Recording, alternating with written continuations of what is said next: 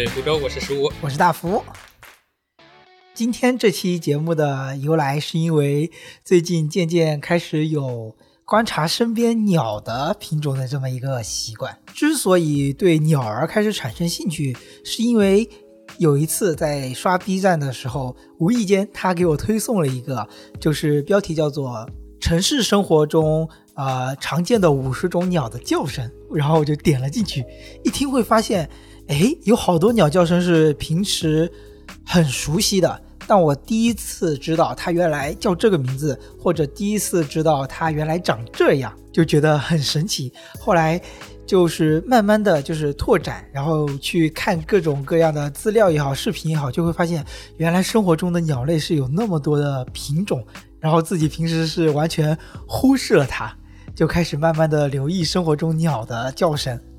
想我们如果没有去查过资料，能叫出的鸟的名称应该不是特别多。我觉得我在此之前可能最多知道一个麻雀，什么麻雀、喜鹊、乌鸦。对，喜鹊我觉得好像在平时生活中见的还比较少哎。嗯，有也是有的。麻雀就是因为它要么在电线杆上站着，要么在地上走着。我以为你要在电线杆上多嘴。确实，周杰伦这句歌词也是。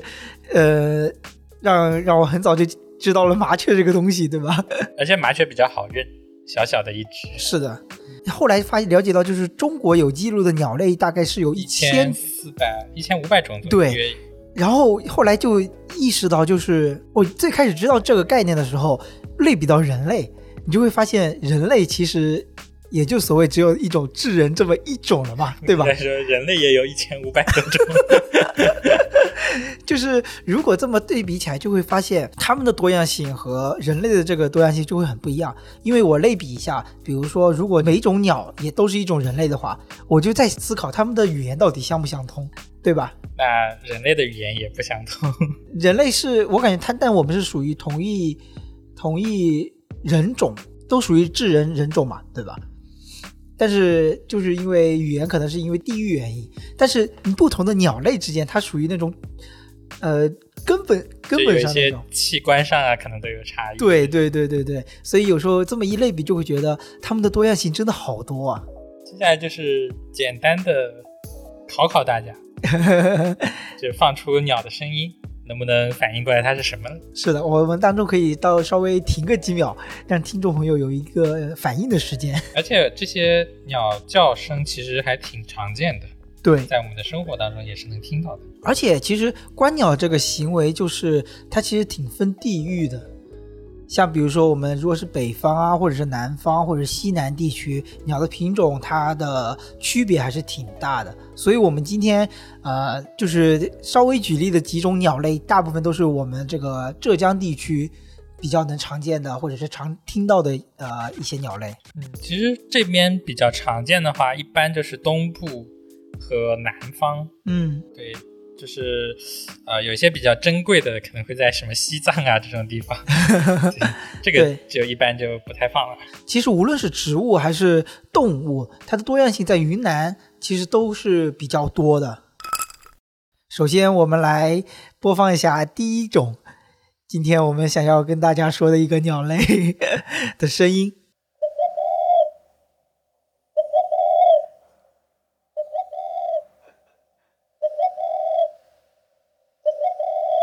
不知道大家对这个声音熟不熟悉呢？我觉得每次听到都都像是那种鸽子咯咯咯，对，或者是歌了，或者一开始我以为是那种布谷鸟嘛，不咕咕不咕咕那种感觉，有点像那种鸽子咕咕咕的声音。嗯，然后呃，我不知道你有没有印象，就是在我们，因为我们是高中同学嘛，在我们那个高中的时候，比如说那个周末是大部分同学都已经回家，然后我们留校那种周末。呃，它会特别，就是清晨的时候会特别的清静，然后会经常听到很多的鸟叫声。虽然现在已经忘记了到具体是什么样的鸟叫声，但是这个点还是印象非常深刻的。其实，在比较清静的地方，经常能听到鸟叫声。对，但是平常容易忽略。是的，尤其是我记得上个礼拜我们周末的时候，就是因为还在加班，就视频会议嘛。然后我们的领导的家里面，就从他的那视频的那头，你们就能听到非常明显的鸟语花香，就是那种鸟叫声都能在视频的那一头来传达到，就很神奇。然后我们来讲一下刚刚播放的这个鸟叫声是具体是什么鸟？答案揭晓，刚刚这个鸟是朱颈斑鸠。哎，朱颈斑鸠其实特别好认，它的脖子后面是黑色的对毛，然后上面有一些白色的斑点。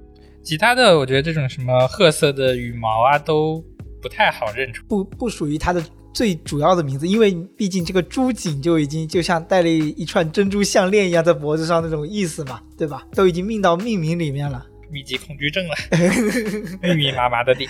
是的，然后就是对对对，然后就像珍珠布满了一样，所以朱颈斑鸠嘛。然后其实，在知道了这个名字之后，因为它这个特征很明显，然后就会觉得呃认识了它。接下来我记得好几次我在路边不同的场所听到这个声音的时候，我一下就能辨别出来，哎，这个是朱颈斑鸠，就是那种喜悦感是很很不一样的。其实我觉得接下来就差一步，我去买个望远镜，然后我就能看到它。这是就是观鸟的比较完整的一个流程。听声辨鸟还是有点难的。是的，就是我觉得需要再加上视觉的一些信息，你就会更认识它。好，我们接下来播放第二种我们觉得非常熟悉的叫声的鸟类。这也是全国除新疆外的大部分地区都有一种。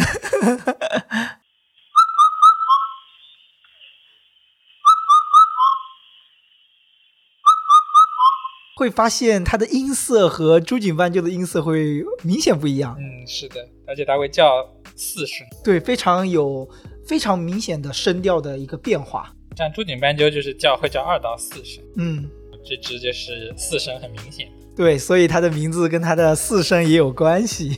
它的答案揭晓，它的名字就叫四声杜鹃，就。很不一样，其实你知道吗？还有一种杜鹃叫八声杜鹃，就是叫八声。对对对对对，就是它的声音会更多一些。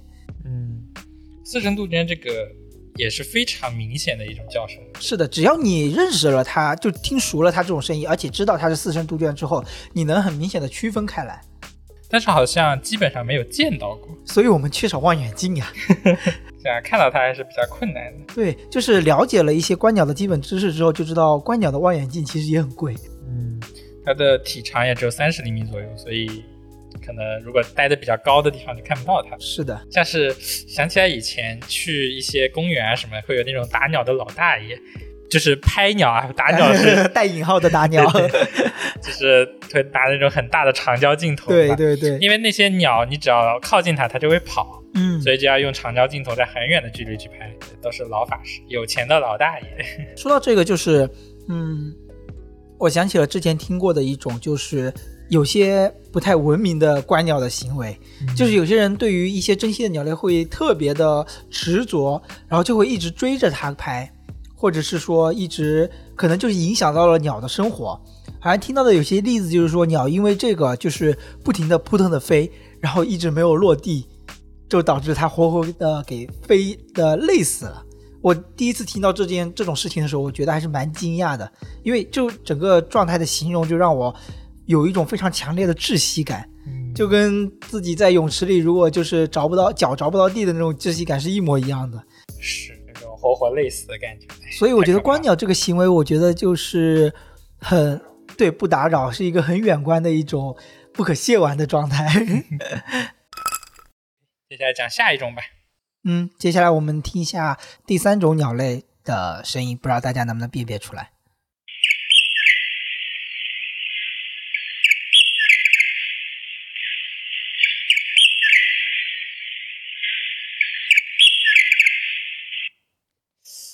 这个鸟也是雀形目的，所以就感觉我感觉这种雀的声音都特别的音色还是比较接近的，音色比较接近。我觉得如果让我在野外听，我是听不太。对，最开始的时候我会觉，我有时候会混淆这种鸟类和我们刚刚所说的四声杜鹃的声音。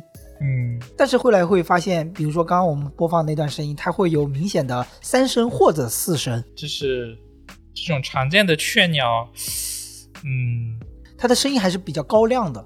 感觉不是很描述这种声音，嗯哼，因为我感觉它太常见。哎，还有一种你知道吗？就比较高阶的观鸟者，他们会模仿鸟的叫声哦，然后来引引出鸟。你会吹口哨吗？我会一点啊，我是不会的，所以我感觉我引不出来。我来试着模仿一下四声杜鹃。嗯，这个有点像。哎，有这有点这种感觉。是有点像，是的，所以有些观鸟者可能会模仿这个鸟叫声，但是一定程度上就是有些鸟叫声不就是为了求偶嘛，对吧？它可能会对有些鸟类造成一定生活上的干扰和影响，我觉得可能会。那我们就揭晓一下这个第三种鸟类的叫声是什么鸟呢？它叫做白头鹎。哎，其实白头鹎就是我们之前所说，就是小学课文里面提及过的白头翁，是不是？就是它也比较明显，就是在它眼睛延伸到后脑勺这一块儿，嗯，会有一个白色的部分。是的，哎，你还记得小学课文是怎么描述白头翁的吗？好像不是特别好的一个形象。嗯，我不记得了。哎，有可能我没学过这个 啊？哦，也有可能，也有可能，我们学的教材教材可能不一样。对，然后就是说到这个温和这个杯子，我就开始。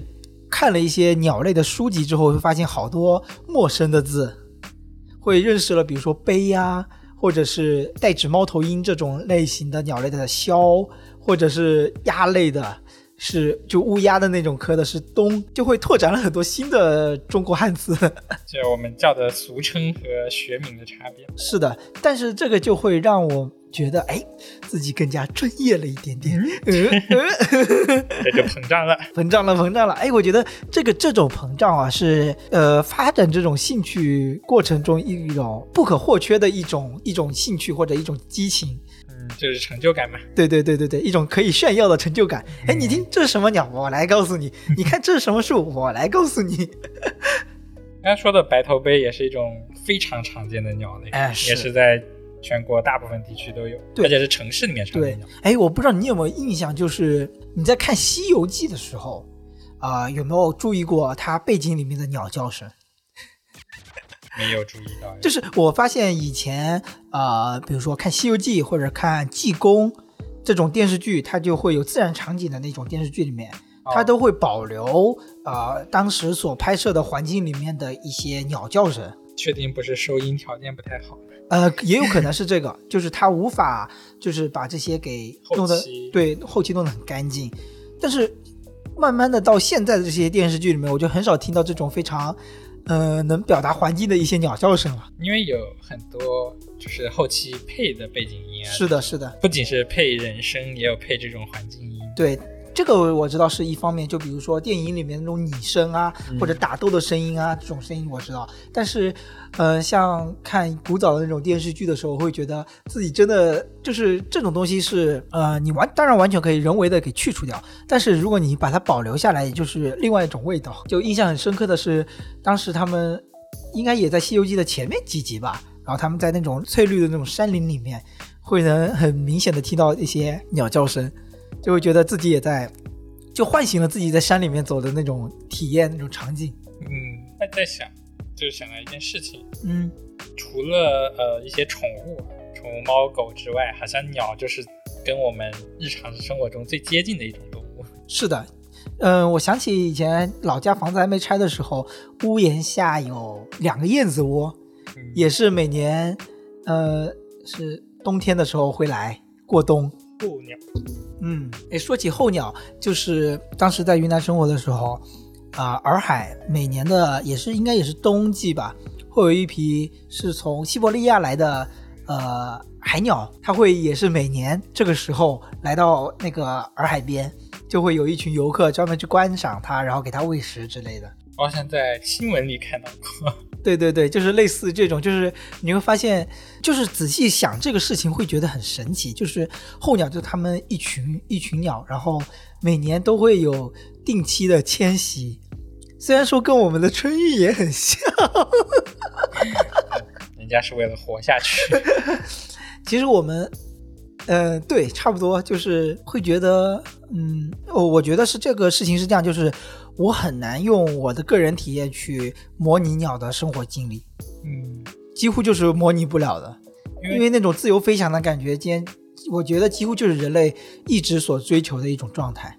因为我觉得很多东西对动物来说都是为了生存，所以人很难去想象，而且很容易把它浪漫化。啊，对，那是的，是的。对鸟来说，只是为了活下去。是的，就像它不停的扑腾，不停的扑腾，不扑腾就死了。是的，我感觉有时候确实是这样，确实是会。哎，说说到这个浪漫化，我觉得。嗯，回到说养猫养狗这件事情，你会不会觉得有时候人养猫养狗也会把猫狗过分的可爱化、拟人化？嗯，可能会有，因为还是把它当成一个宠物来对待。其实也有养鸟的，你知道吗？啊，是呀，就是不在笼子里养的那种。哦，那是比较少 的。你知道有个我看到有一个 UP 主叫大耳朵 TV，他是在韩国的嘛，然后他家里就有养鸟，他定期要做的一件事情就是要铲鸟屎，但是也很神奇，就是你手一招，那只鸟就会飞过来，那种感觉也很不一样。原来鸟屎是也是要铲的。哦，说起鸟屎，我可以跟你讲一下我们大学非常有名的一条路。叫做天使之路，那个屎是鸟屎的屎，为什么呢？因为我们那条路的旁边有一片林子，它是应该是我记得是水杉居多还是怎么样，然后它非常吸引白鹭的呃欢迎，所以那边有几乎有可能有上百只白鹭在那边生活或者是怎么样，然后白鹭的 白鹭的屎就会铺满。呃，一到夏季吧，就它就会它就会在枝头上很就是像我们上期所说的，在植物的整个枝头上面给站立着，嗯，它们上面有很多很多它的鸟窝，然后它就会时不时的就往下投炸弹，所以我们那个走那条路的话，如果你是就算是晴天，你要撑着伞。想起我原来住的小区，嗯，那时候把车都是停在外面的，然后那个树下面。过一段时间我去，就全都是鸟屎。对对对对。但是我平时又见不到鸟在树上。它可能就在鸟窝藏着。对对对对对。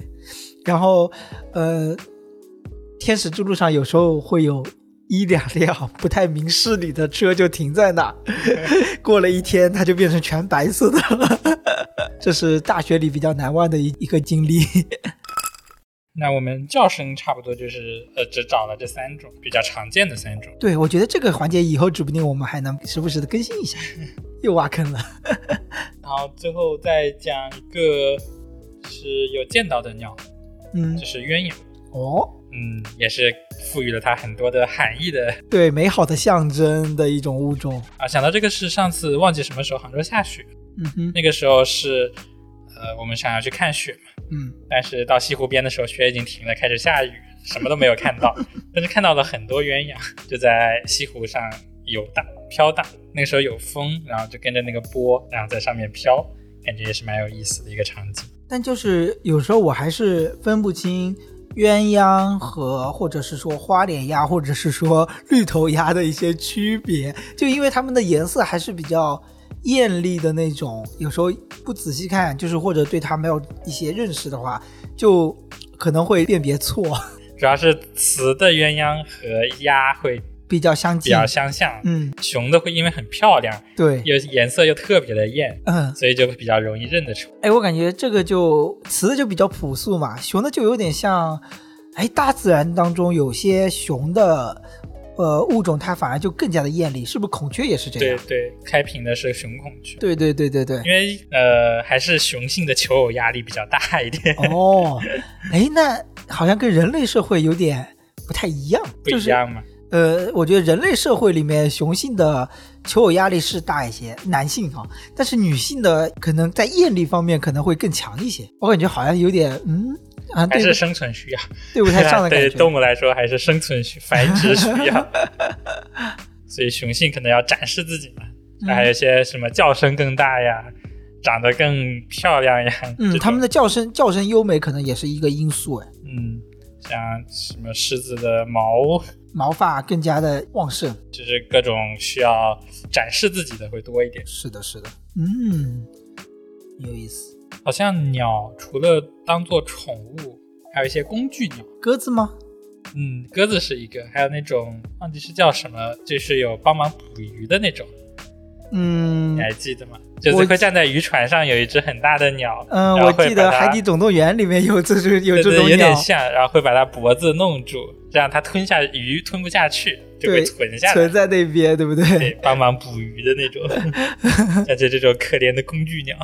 哎，说起鱼类，也是我们今天想聊的一个另一个话题。嗯就是我们平时在餐桌上会经常吃到一些鱼类，但有时候就很难辨别它到底是什么样的鱼。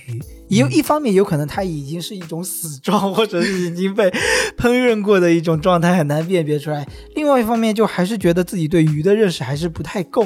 嗯，就是会知道一些呃菜场里的大概的鱼是什么样子。是的，但是后来其实你仔细，就是我们如果仔细留意，会发现鱼的种类也是千变万化。嗯也有可能我们对海底或者是河里的世界太远了，我们没有生活在里面。是的，就是鸟蛙儿你还能看到从天上飞是的，过去，是的，对，鱼是很难很难，呃，就是很难很难观测到的，因为一般情况下河里的水都不是特别干净。是的，嗯，能看到鱼的场景不多，嗯，就是人工养殖的可能会多一点，比如说那种鲤鲤鱼啊。是的。哎，我最近偶尔也有看一两条短视频啊，就是他们讲，就是一些钓鱼的人去那些鱼所谓的鱼塘里面嗯来钓鱼，比如说可能要几百块钱计算它几个小时，嗯。然后它的模式是这样的，就是那些钓鱼人，如果你钓的特别多，可以把这些鱼按多少钱一斤，然后返给鱼塘鱼塘的塘主这样子，嗯。这一种经营模式。然后我看那几个视频，他们的那些拍视频的人，他们就是捕鱼高手，他们就能捕到有些地方可能可以捕到三四十斤的鱼，特别大只。嗯，我觉得看那个是看钓鱼的视频也很解压。啊、那也是，对对对，就是那种我在看那些视频的时候，就能慢慢体会到，这真的好像有点是单单属于男人的快乐，就是把鱼捕上来，就是一抓一个准的感觉，跟我们投篮，就是踢足球 那种球类，就是进球的那种感觉，感觉是一种快感，或者说打枪、打呃打子弹这种感觉。感觉这两年好像钓鱼也很火，啊，有点像跟露营的那种状态一样，对吧？对，就是风靡朋友圈。开始大家是不是上年纪了，要开始钓鱼了？其实可能它一直这么火，只是我们进入了这个圈子，对吗？不如果我们没有碰到，那说明它没有火。只是蔓延到了我们。这么迟钝敏感的，嗯迟钝不敏感的。无论是无论是钓鱼还是露营啊，都很烧钱。就玩到后面的话，嗯，是的，这个涉及到装备的东西都会很花钱。嗯你不像是出去打个篮球、踢个球，有双鞋有个球就出发了。嗯，哎，但是我觉得，比如说我们说到观鸟的话，这个事情好像也不会花特别多的钱。那看你要不要拍照，你如哎，如果是你，你会想要拍照吗？再等等吧，可能过几年。就老法师了了是吗？我可能会更倾向于不拍照，因为我会发觉，就是拍照这个事情真的会很损失你观察它的时间，因为有时候你观察一只鸟，可能就只有这么十来秒的时间嗯，但是也可以通过镜头啊、更近对吧？对，放大放大，对，更方便一点。嗯嗯，也是一种。我接下来真的还蛮想买个望远镜的，就买个稍微入门点的，可以光观察。像这以前有那种，哎，以前在县城里面那个就是正月的时候会摆的那种很大的，忘记叫什么，有点像庙会的那种，嗯哼，就是上面会卖那种很劣质的望远镜。啊、我知道，绿色的，然后那时候他们就是开价很高，嗯然后我不明事理，然后就过去砍了一半的价，我想这个很多吧，然后老板说好拿走，当时我就震惊了。然后回去呢，效果怎么样？呃，就是那种很劣质的望远镜，嗯也看不了多远，而且会有很强的那种色散的感觉。嗯嗯嗯后来就是我同学也买了一个，比我还便宜。嗯，我是那天在极客上看到了博物志的主播婉莹，她发了一个朋友圈，呃，发了一张图片，是一个叫呃具体忘了什么牌子，它那个望远镜好像是又能微观看蝴蝶、看虫的，又能远观的那种望远镜，我就很想买一个那个，感觉被安利了。啊，讲回餐桌上的鱼吧。嗯哼，就是之所以讲鱼，是因为我前段时间买了一本书，它的名字叫做《菜市场鱼图鉴》。嗯，就是因为这是为什么呢？其实最开始还是因为那一部电影，就是叫做《自山鱼谱》，主要还是看了那部电影，就会觉得后来也是跟那个海错图那个也是联动，就会发现，哎，原来有那么多人就关注鱼的种类，嗯，然后。在一次不经意间，就跟现在手上的这本书给结缘了。就是它的它的一个定位，就是呃，菜市场里面常见的这些鱼的种类是哪些，对吧？后来大致的翻阅了这本书之后，就会发现，哎，辨识鱼的类型还是蛮有意思的。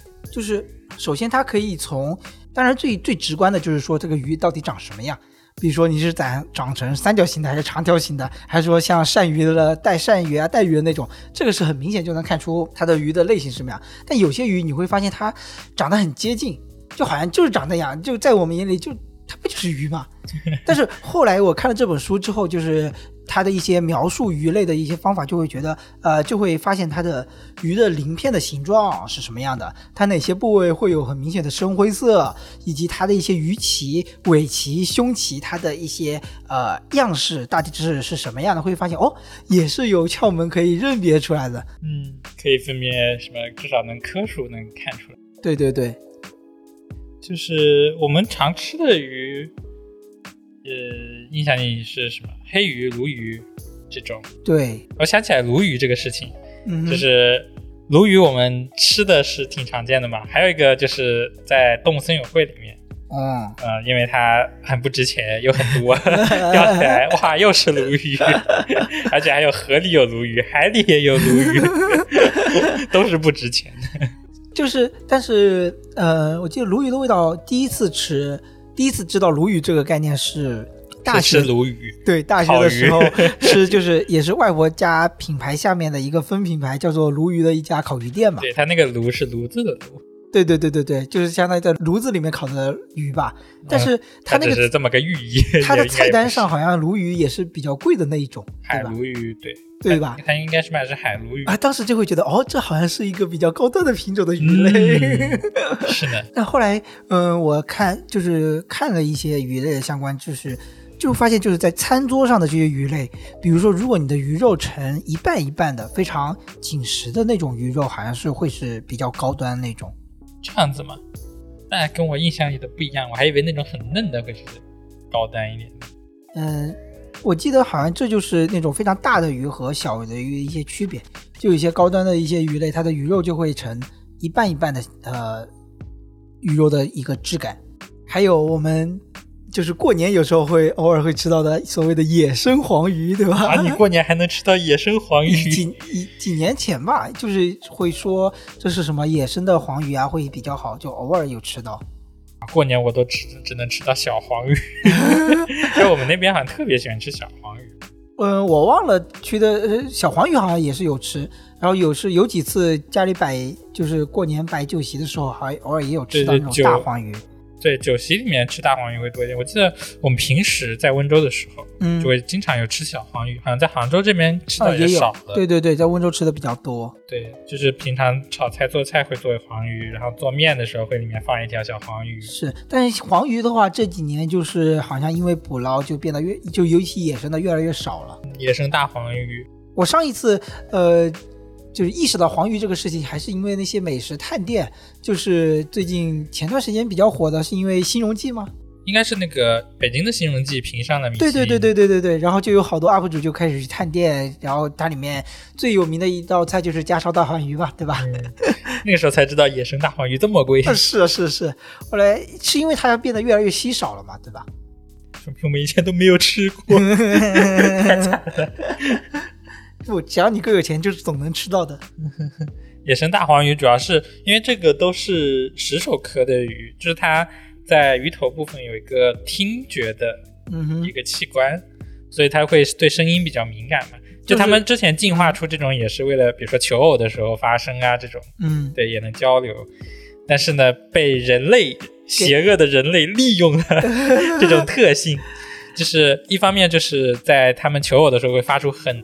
高声量的一个声音啊，可以达到，比如说一百八十分贝，但在水里面要减一点嘛，就大概一百一十多分贝，至少有这个声音。这对人类都很恐怖了。对对，但是在海面上就还好，就是人还能接受嘛。但是呢，人可以听到这个声音，就知道它有很多鱼在这个附近，就可以去把它们捞起来。后来还有那种就是敲鼓，那个嗯鼓不是、不是那种皮鼓啊，就是嗯敲竹杠的那种声音，嗯就用那个来震晕大黄鱼，嗯，然后黄鱼晕了之后再把它们捞起来，所以大黄鱼就就就就是成批量的就被捕捉这就。很容易就是过量捕捞这。这属于找到了 bug，对大黄鱼来说灭顶之灾。哦，这也是就被抓住了命门啊！嗯，而且这种家养的大黄鱼都是经过改良的嘛，它们嗯有些身体也比较弱，野生的。对，所以你把它放回去，对野生大黄鱼来说也是一种灾难，嗯，因为家养的这种基因一杂交。而且我记得我看的这本书的时候，他讲到就是黄鱼的营养价值非常高，就是它有各种各样的维生素啊，然后呃一些微量元素啊都有，就就很觉得诶，原来是这样子，所以它就很值钱吗？我觉得营养元素都不重要，好吃最重要。对对对，那大黄鱼确实很嫩。嗯这个刚刚你刚刚说的比较比较名贵的鱼都是那种半装嘛，但是感觉黄鱼就是比较的嫩一些。嗯黄鱼应该也是有半装，感觉我们吃的还是比较少。嗯，但是我感觉黄鱼肉还蛮嫩的，就嗯吃过鱼里面算是很嫩的。是，像有些鱼，虽然说就像我刚说的，看的一些视频博主，他钓的非常几十斤的大鱼，但是我一看就知道这个鱼首先不好做，而且它不一定会好吃。嗯，好吃的鱼都还是要有体量，还是要适中的那种国产的。大鱼都是那种金枪鱼，可能有一部分是嗯嗯嗯嗯，切下来会很好吃。金枪鱼，而且金枪鱼也是要看部分嘛，对吧？嗯，看部位就这种远洋的鱼运过来都要什么冷冻啊这种。嗯嗯嗯，而且在而且在这本书里面还呃还看到一种就是贝壳类，就是我们温州人很熟悉的，虽然就主要是这本书因为是台湾人写的，可能叫的名称可能有点不一样，他们叫叫把它叫做泥憨，但其实就是我们温州人所吃的那种雪蛤，嗯，就是雪雪就是应该是这么念吧，我们会念温州话，但不确定这个普通话到底怎么念。对，因为在这边就在杭州这边，我基本上没怎么见到，是的，只有在那种台州餐厅、温州餐厅会有。对对对，而且这个就是在我们小时候的印象里，就是过年的时候会是必备的一道呃一道凉菜或呃一道一道菜吧。凉菜吧，对对对，拼盘的那种凉菜。它的做法相当于就是不就还有做法呢？不就用水烫吗？这个很很很那个，还是很讲究技巧的。这样，就是如果你烫老了，它的血色就没那么多了，嗯，它就会变成紫色或者是比较实的那种颜色如。果比较深就剥不开。对对对对对，这是非常讲究手法的，就是我们吃的这种糊，就吃的这种啊，我们姑且叫做也叫做泥憨吧。它的吃法，因为它里面是它有非常丰富的血红素，所以它就是当你打开它的时候，它里面就几几乎就像是满满的一堆血，然后有一块有一块它的里面的肉。就那种贝壳类的小肉，对对对对对，但是感觉里面都是血，而且血腥味挺重的。是的，是的，是的。像我就不太喜欢吃这个，我姐就很喜欢。所以它就是会让古时候的人以为吃什么补什么嘛，嗯，他就会觉得它会有补血的一种功效在，所以当时可我觉得这可能就是这个它比较受欢迎的一种原因，嗯，会觉得它是一个比较名贵、比较补的一种东西。对在我小时候，我妈也说这个补血对对多吃。但是后来我觉得，就是最近这几年过年就会越来越不喜欢吃它，因为觉得剥它挺麻烦，然后手上全是血泪，然后嘴里就是嘴里会有那种那种。铁腥味，可能也有点开始不习惯了。对对对，但我姐就能一个人吃一盘的，哦我就是上次八月回去的时候也吃了一颗，嗯也是不能接受，嗯哼，所以这个还是蛮蛮挑人的。对对对对，蛮挑人的。当然，我们生活中还有餐桌上也有各种各式样的鱼类啊。然后我们今天所讲的鸟啊、鱼啊，都是希望能作为一个引子，让大家可以更加去留意呃生活中所见到的一些不同的物种。嗯，像其实还有很多就是餐桌上的鱼，像去舟山吃的带鱼啊，也非常的好吃。嗯嗯嗯。然后还有小鲨鱼，哦，你还吃了小鲨鱼，呃，特别便宜，比所有的鱼都便宜，五五十块钱一条。因为它的肉质才比较酸，是吗？呃肉质一般，但是呃，我觉得它做法都是红烧的那种嘛，味道是差是差不多的，味道也还行，而且很便宜。所以最好的鱼应该还是要清蒸，对吧？嗯，就做成红烧之后，味道都大差不差。是的，是的。还有个就是我们之前也讲过，在西湖里面看到过鸳鸯嘛，对，所以就很好奇西湖里面是不是有鱼的。呃西湖里面肯定应该是有鱼的吧？我在运河里面也见到过鱼，虽然是一只死鱼，啊，运河里你哦是运河的水，我记得不是特别清。不是特别清，但它有那种河鱼嘛。然后那天之所以看到它，是因为它已经可能被经过的轮船、游轮、渡轮给刮伤，或者是怎么样。它好像身上有一些伤口，或者怎么样，或者是反正它就已经是处于一种倒倒飘着的一种状态，哦，就飘到河岸边了，然后被我们看到了。我好像没有在河里面见过鱼。嗯，西湖里面，我猜测应该是有鱼，肯定是因为它因为它有那种牌子禁止钓鱼。哎，所以就会觉得，如果这个事情你真的不去看它，你就觉得西湖只是一片水，但它其实还是有非常非常丰富的一种生物状态在里面。对啊，这样还有生物系统什么荷花呀，底下还有那种水生的植物。对对对对对，都在我们不可见的一个世界里面。所以这一期的内容也是为我们自己，就是这段时间观察身边的鸟类和鱼类的一个记录。嗯，也是一个引子吧。我觉得以后我们也可以在日常生活中更多的去观察这些事是的物。而且我觉得这个一定程度上也能很解压，我就不太会再过多的关注于我的手机屏幕或者是一些生活中令我比较焦虑的一些东西。多出去走走嘛。总结而言就是哎 多看看，多走走，多认识点新鲜事物。是的，是的。好，那我们这期的节目就到这里。如果大家呃有什么想要分享的自己观察到的鸟啊、鱼类啊，都可以评论或者留言给我们。嗯，好，就到这里了。好，我们下期再会，拜拜。拜 Like a